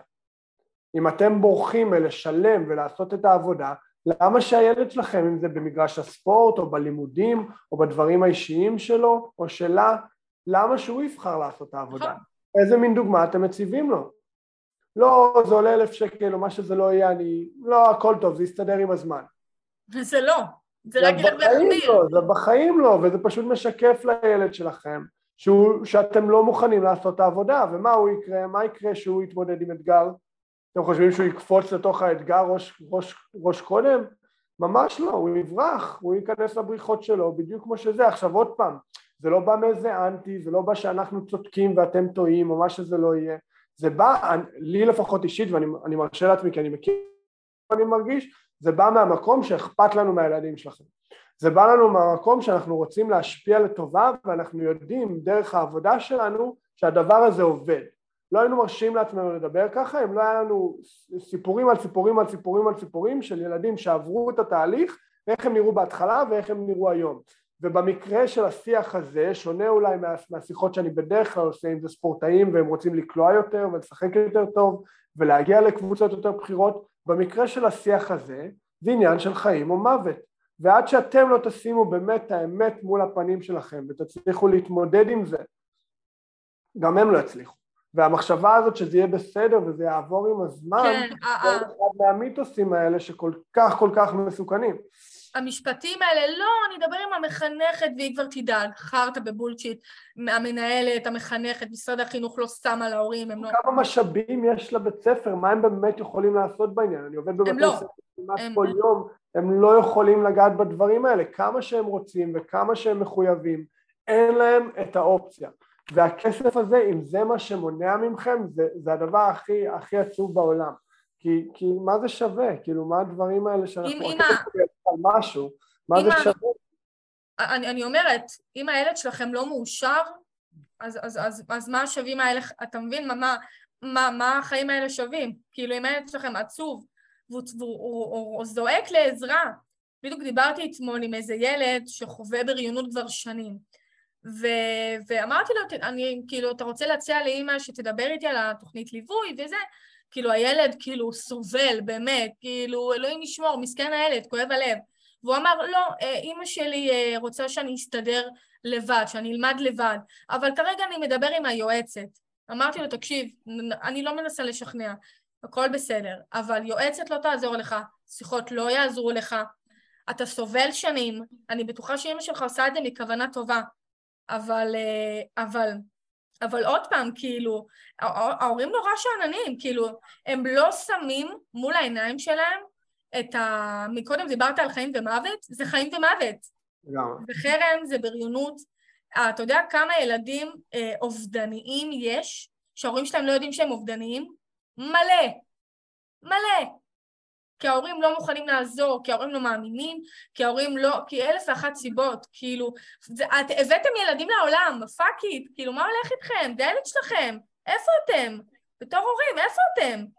הבאתם אותו לעולם כדי שהוא יסבול, יהיה דיכאוניות כן. וינסה לגמור את החיים שלו? כאילו, mm. שום... ש...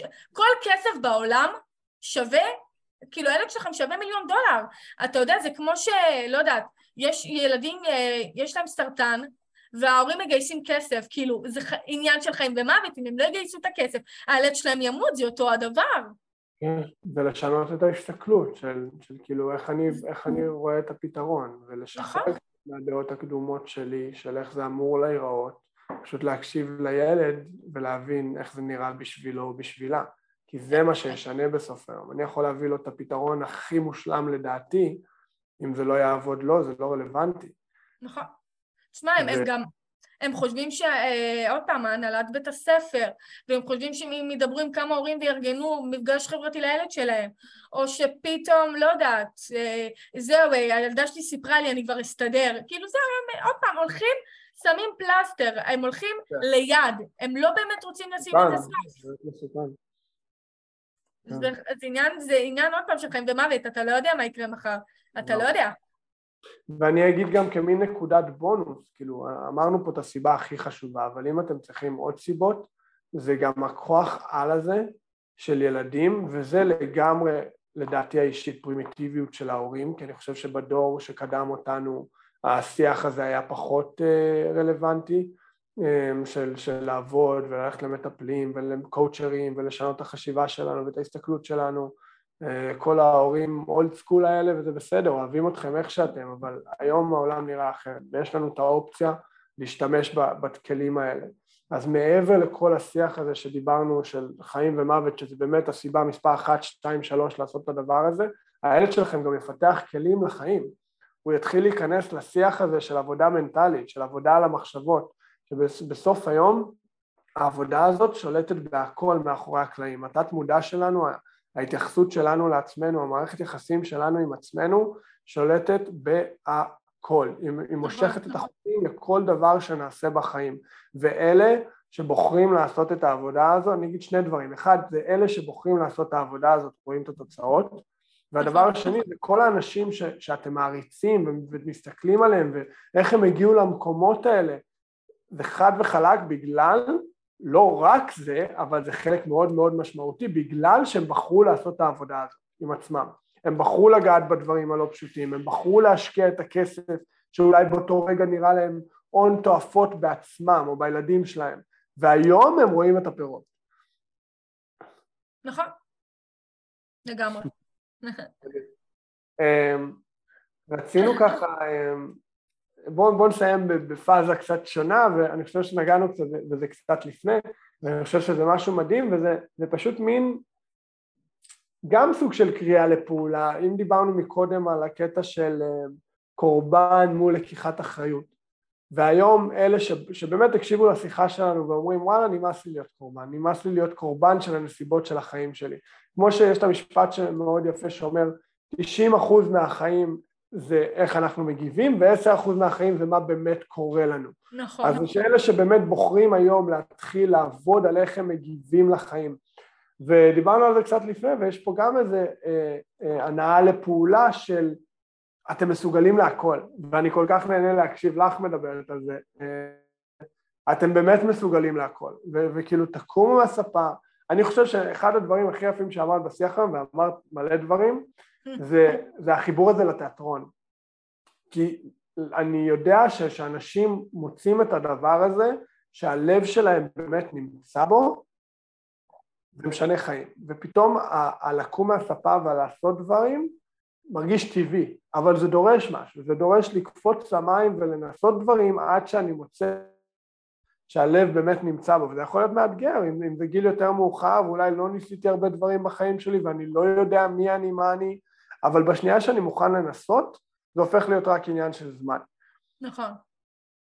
ו- וההנאה לפעולה הזאת של, של אתם מסוגלים להכל, באמת, כל מי שמקשיב, כל מי שזה, אתם באמת מסוגלים לכל דבר. אני מאוד אוהב להגיד, זה שילוב של חמלה, של קבלה עצמית והתמדה, של פעולה אינסופית אני קורא לזה, כי אין קו סיום, זה תרגול תמידי, אין איזה הצלחה שאני אגיע אליה או אני יושב עכשיו על הספה שעה, לא, זה לא עובד ככה, זה פשוט תרגול תמידי וגדילה תמידית, ו, ולדעתי האישית זה, זה מהות החיים, זה להיות יותר טוב מאיך שהייתי אתמול. נכון. ושאתם מוצאים את הדבר הזה שבאמת מדבר ללב שלכם ומנגן לכם על מיתרי הלב בצורה חיובית, הכל פתאום הופך להיות יותר פשוט. אנחנו גם בוחרים אם להסתכל על זה כפשוט, או לא כפשוט, החיים פשוטים, אנחנו אלה שמספחים אותם. לגמרי. אחד המשפטים הכי אהובים עליי, יש, יש משפט של לאו זו, של פילוסוף סיני, שהוא אומר אה, באנגלית זה All of man's problems stem from its inability to sit alone in a room. כל הבעיות של האדם נובעות מהחוסר יכולת לשבת לבד בחדר. כאילו כמה דברים פשוטים וכמה אנחנו מכריחים את עצמנו לסבך אותם. נכון, לגמרי. איך, מה את היית אומרת לאנשים שככה מתקשים למצוא את המוטיבציה, מתקשים להאמין למה שאנחנו אומרים פה, שהם אה, מסוגלים, ואם הם ילכו על משהו זה באמת יקרה? אה, תשמע, אני חושבת שזה אי אפשר לחיות ממוטיבציה, ככה הם נורא דינמיים, יש עליות ויש ירידות. אה, צריך לחיות על, על משמעת עצמית. אם אתה סובל, רע לך בחיים, לא משנה מה זה חרם, בריונות או כל דבר אחר, לא להיות קורבן, אה, וגם, אתה יודע, אנחנו, אה, טבע האנושות, אנחנו כל פעם משווים, אה, הוא יותר טוב, או הוא יותר חברותי, או הוא הצליח יותר בעסק שלו, מה זה אומר עליי, אתה יודע, כאילו, לא לעשות השוואות. התוצאות שלכם בחיים לא מגדירות את מי שאתם, החרם לא מגדיר אתכם, הבריונות לא מגדירה אתכם, העסק שלכם לא מגדיר אתכם, הפעולות, כאילו, זה לא, לא, התוצאות בחיים לא מגדירות אתכם. קומו מהספה, תצאו מהסרט שאתם חיים בו ולכו ותעשו פעולות. אתם רוצים חברים? לכו לפארק ותמצאו חברים. אתם רוצים אה, ללמוד לאהוב את עצמכם? לכו למראה ותתחילו לדבר לעצמכם. אתם רוצים משהו? לכו תעשו אותו. יש לכם חרדה חברתית? ואתם מפחדים לדבר עם XYZ, לכו תדברו יום למחרת עם XYZ. אתם רוצים משהו, לכו תשיגו אותו. זה דורש הקרבה, זה דורש אמונה וזה דורש רצון. וזה דורש משמעת, כי יש ילדים שאומרים לי, עשיתי את מה שאמרת לי, אבל, לא, אבל ילדים לא, אבל זה לא הצליח לי, ו, והוא עושה את זה פעם אחת. בטח שזה לא יצליח, בפעם הראשונה זה לא חייב להצליח, יש כאלה שזה מצליח להם ויש כאלה שלא, זה גם עניין של מזל. תעשה את זה ותצמיד לאורך תקופה מאוד ארוכה ולא לא תתייאש בדרך, זה יצליח לך. אתה לא רוצה? זה בחירה שלך, אנחנו עוד פעם חוזרים לקורבן, אחריות, שליטה על החיים שלנו, אנחנו צריכים להיות במשמעת עצמית. לעשות דברים שאנחנו לא רוצים לעשות, לעזור אומץ, לפתח ביטחון עצמי, לפתח ערך עצמי, הכל קשור בהכל. אם הם לא יטפלו, אתה יודע, בסוף אנחנו פאזל, אהבה עצמית, ערך עצמי, ביטחון עצמי, הכל זה פאזל. אם אתה לא תאהב את עצמך, לא יהיה לך ערך עצמי. אם לא יהיה לך ערך עצמי, לא יהיה לך ביטחון עצמי. הכל קשור בהכל, הם, הם צריכים לטפל בעצמם, וזה דורש תהליך, זה דורש עבודה פנימית, וכמו שאמרתי לך, אני שש שנים אחרי שיצאתי מהאובדנות והחרם והמצב הנפשי, וכל הזמן אני בתהליך, אני לא נחה, אני כל הזמן, מה לשפר, מה לשפר, מה עוד, מה עוד. לפעמים אני חוזרת אחורה ואני הולכת קדימה, כל הזמן אנחנו דינמיים, זה התפתחות אישית, אתה כל הזמן בהתפתחות אישית, אתה לא, אתה לא יכול, טוב, יאללה, זהו, היום יש לי חברים, אני יכולה להגיד לך שיש איזה מישהו שרשם לי לפני עשרה ימים, אין לי חברים, וחז... ובאמת אני מקבלת מאות הודעות ביום, חזרתי אליו אתמול, כי באמת אי אפשר אה, לחזור, אני משתדלת באמת לחזור לכולם, ושאלתי לו, אוקיי, איך אני יכולה לעזור לך, תפרט לי יותר, הוא אמר, עד שאת עונה, לא, לא צריך, אני כבר הסתדרתי, יש לי חברים ואני מקובל. אולי עכשיו אתה מקובל, אבל יכול להיות שעוד יומיים אתה לא תהיה מקובל, כי אתה כאילו, אתה יודע, זה, זה נורא ספציפי. אז כאילו, עכשיו אני נח על זירי הדפנה, אבל אוקיי, יכול להיות שעוד יומיים לא יהיה לך חברים ואתה עוד פעם תצטרך אותי, אז מה? אתה מבין? אלא אתה צריך לאורך זמן לפתח מיומנות, לפתח כלים, זה דורש הקרבה וזמן, ולצערי ילדים ובני נוער ובכללי אנשים בעולם הנוכחי שאנחנו חיים היום רוצים הכל עכשיו. עכשיו אני רוצה עסק מצליח, ועכשיו אני רוצה מיליון שקל, ועכשיו אני רוצה חברים, ועכשיו אני זה. רגע, זה לוקח זמן, כמו בתהליכים שלנו. אה, אתה יודע, אי אפשר לצפות במפגש הראשון שזהו, הבת שלי לא תעבור חרם, לא. זה תהליך, זה זמן, זה דורש איקס זמן, זה לא ככה משמיים, ולא כולם רוצים, ואם אתה לא רוצה את זה מספיק, אז uh, תמשיך לסבול במילים אחרות. או שאתה ממשיך עם התוצאות שאתה מקבל כרגע. כן. יש, יש את ההגדרה שאני מאוד אוהב, בדיוק אמרתי את זה למתאמן אה, אתמול, ההגדרה הזאת של, ההגדרה של שיגעון, ששיגעון לפי ההגדרה זה לעשות את אותן פעולות ולצפות לתוצאות חדשות.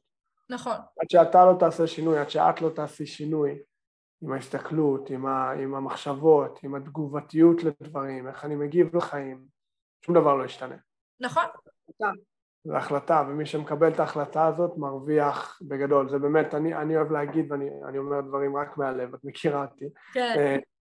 שזה הכיף הכי גדול, לראות את התוצאות של אנשים שהם, שהם בוחרים לעשות את העבודה הזאת והם, והם גם בוחרים להתמיד בה, כמו שאמרת, ולבנות את ההרגלים, כי החיים הם תקופתיים, זה cyclical, יש עליות וירידות כל נכון. החיים, תמיד יהיה ככה, זה אף פעם לא ישתנה. ואם אני חושב שרק כשאני בהיי בטירוף טוב לי, אז חכה חביבי. אתם חיים בסרט.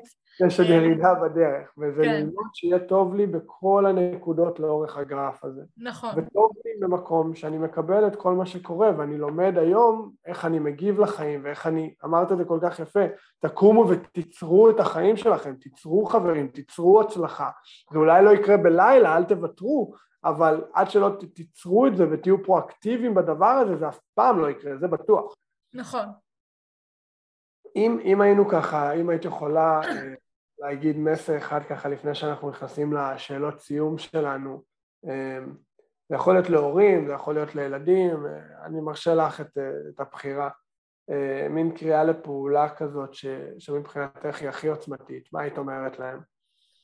אמ, וואו, יותר מכל מה שאמרתי? בנוסף לכל מה שאמרנו. בנוסף, וואו. אני חושבת שבאמת כאילו תפסיקו לחרטט את עצמכם, כאילו, אני מדברת באמת עם אלפים של ילדים בשבוע ועם הורים, ואתם כאילו חרטט, אני, אני, אתה יודע, אני נותנת לילד את הפתרון, והוא אומר לי, אה, את לא, יודעת, את לא מכירה את הסיפור חיים שלי, ואת לא יודעת מה עברתי, אבל את שלחת לי הודעה שאני אעזור לך, לתת לך את הפתרון. את מתחילה לחרטט אותי. אז אם את מעדיפה להמשיך לסבול ולהיות קורבן, באמת, אני, אני, השיטה שלי דוגלת והשיטה שלי מבושש, מבוססת על להפסיק להיות קורבן ולקחת אחריות, לא משנה מה אתם עוברים, ילדים, הורים, בני נוער, זה לא משנה. תפסיקו להיות קורבן, תפסיקו לחרטט את עצמכם, תפסיקו לשקר לי, תפסיקו לשקר לעצמכם. אתם סובלים, יש פתרון לכל דבר. השאלה, האם אתם באמת, באמת בלב שלם רוצים לעזור לעצמכם, וכמה אתם מוכנים להקריב בשביל ליצור את החיים שאתם רוצים. מדהים. נראה לי ככה בגדול, מסכם את כל ה... לגמרי. כאילו, האם אתם באמת בוחרים פרואקטיבית לעשות את השינוי? נכון. מדהים. יש, אה, קודם כל מאוד נהניתי עד עכשיו, אני חייב לציין. אה. תמיד שאנחנו ביחד זה ככה. אה, יש כמה שאלות שאנחנו, שאני תמיד אוהב לסיים איתן. שאלה ראשונה, מאי, זה איך את מגדירה הצלחה? מה זה הצלחה מבחינתך? הצלחה זה לאו דווקא בתוצאה. אני חושבת שהצלחה אם אני מאושרת. Mm. זה ההצלחה בעיניי. אם אני לא מאושרת, כנראה שאני עושה משהו לא טוב. Mm. אה, ועוד פעם, הצלחה לדעתי, תשמע, אה, הצלחה זה לא כסף, אמנם כסף זה אמצעי לחיים טובים, והצלחה זה לא אם יש לי הרבה חברים או אין לי חברים, אה, והצלחה זה לא עם ה... בסוף ההצלחה שלי מול עצמי, היא לא מול הסביבה, האחרים לא מעניינים אותי, מי שמעניין זה אני, ואם אני לא מאושרת ולא טוב לי, אז אני, אז משהו, אז אני צריכה לשנות את זה. כי עוד פעם, החיים הם דינמיים ואנחנו בעליות וירידות, ואם אני לא אה, אהיה מאושרת גם בירידות, אז, אז, אז זה לא טוב. אני צריכה לשנות את זה, להחליט, לא יודעת, לטפל בתדר, לטפל ב mindset, אה, אני, אני כי, עוד פעם, ולא חייב להיות מאושרים 24-7, אבל כן, אני חושבת שההצלחה גם בעיניי זה לחבק את הרגעים הקשים, שאם עכשיו לא הצלחתי אז, אז לא להאשים את עצמי, לקבל, לחבק ולאהוב, זה בסדר, הכל טוב. לא הצלחת, מחר תצליחי. מחר לא תצליחי, מתישהו את תצליחי, אבל לא לוותר. Uh, תמיד חשבתי שאתה יודע, uh, יש איזה משפט שאומר, uh, אנחנו אף פעם, אין דבר כזה כישלון. אתה, אם, אתה לא, אם אתה מוותר זה כישלון, אבל אם אתה ממשיך ואתה לא מוותר זה לא כישלון. וזה משהו שמלווה אותי, אני כל פעם אומרת לעצמי, כאילו, אני, אני ממשיכה, כאילו, אני לא אוותר לעולם, ואני חושבת שזאת הצלחה.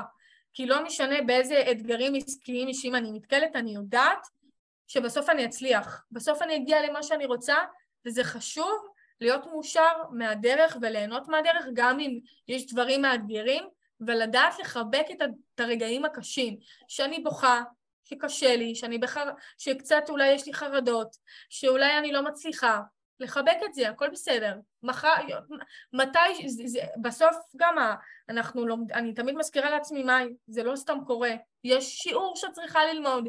אם קשה לי, וזה ככה, אה, אם זה מסר לכולם, אם קשה לכם, זה אומר שיש שיעור שאתם צריכים ללמוד. לא סתם קשה לכם ולא סתם רע לכם, יש שיעור שאתם צריכים ללמוד, ועד שלא תלמדו את השיעור הזה, זה לא יעבור. אז אין מה להילחם ואין מה להדחיק ואין טעם לנסות לשקר כי זה יחזור כמו בומרנג. אז ככה הכנסתי כמה דברים בתשובה אחת. מעולה, לגמרי. ואני כל כך מתחבר, קובי בריינט היה אומר את זה תמיד, שאין כזה דבר כישלון. כאילו, מה זה כישלון בעצם? כישלון זה משהו שאנחנו יצרנו. נכון. היחיד זה לא לנסות, זה לוותר. נכון. כי אם אני נכשל ביום שני והפסדתי את המשחק, הדרך היחידה של זה באמת כישלון, ואם אני קם בבוקר ביום שלישי ולא הולך להתאמן. נכון, ואם אתה מגדיר את זה ככישלון, מישהו אחר יגיד, יש, איזה כיף שלא הצלחתי, יש לי מה ללמוד מזה, איך אני לומד, איך אני מפתח, מה אני לומד לפעם הבאה. כאילו, עוד פעם, איך אתה מסתכל, פרשנות, גישה. לגמרי, מדהים, ממש ככה, מדהים.